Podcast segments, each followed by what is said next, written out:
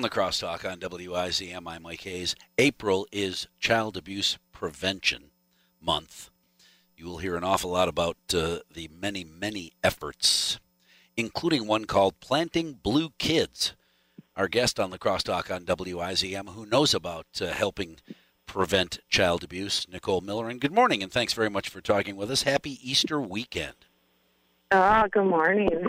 Tell me about Planting Blue Kids, one of the uh, Yeah. uh, efforts to try and draw attention to child abuse prevention.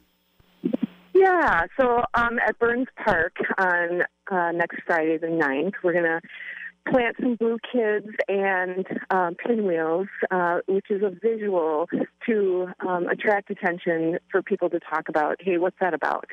Um, and what it's about is April is Child Abuse Prevention Month. Um, you know, talking about child abuse prevention is difficult um, because some people think that what do we have to prevent prevent because it's probably not so bad, and really it's it's saying yeah that really we do have that in La Crosse. Last year there was over a thousand reports. Um, to human services, which is down, thankfully. But unfortunately, the, maybe the reason why it was down is because most of the mandated reporters did not have eyes on children um, less doctor's appointments, certainly less contact with teachers. Uh, you know, the, the other thing for April um, we'd like to talk about is our theme, which is Great Kids Start With You. So it's this positive slant on to flip child abuse upside down is what if we all took the role of creating great kids? So whether or not they're your kids or your neighbor kids or somebody, just a kid walking down the street to make eye contact and smile every moment that we interact with a child in a positive way could make an impact. I, I agree 100%. Let me ask you about, in fact, I've spoken with uh, others uh, about this issue the fact that walking down the sidewalk, you can't smile at another, at a young kid and maybe have an impact and show that youngster that you're an adult and you're not dangerous. You're smiling, they're smiling, everybody smiles. With masks on, nobody has any idea what's going on inside that head. That Right. I, I know we giggle about that, but that can be an issue for some kids who uh, who maybe wonder about uh, adults in their lives or or the random adult they pass on the sidewalk. hmm Sure. Um, yeah, lots of uh, you know elbow bumps, uh, high fives, Yeah. or you know just thumbs up or hello. Um, lots of those kind of things that we can still do.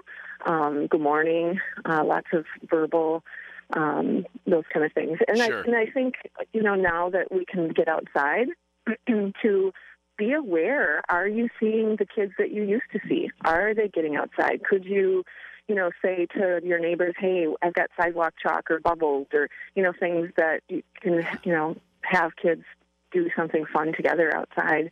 Um, so I think there's lots of ideas Absolutely. uh, that we can. the best I can do, just so you're aware, Nichole, you can share this tidbit of useless information with anybody else la- later, because it bugs the heck out of me personally that I can't. Every time I make eye contact with anybody, used to drive my kids crazy when they were younger.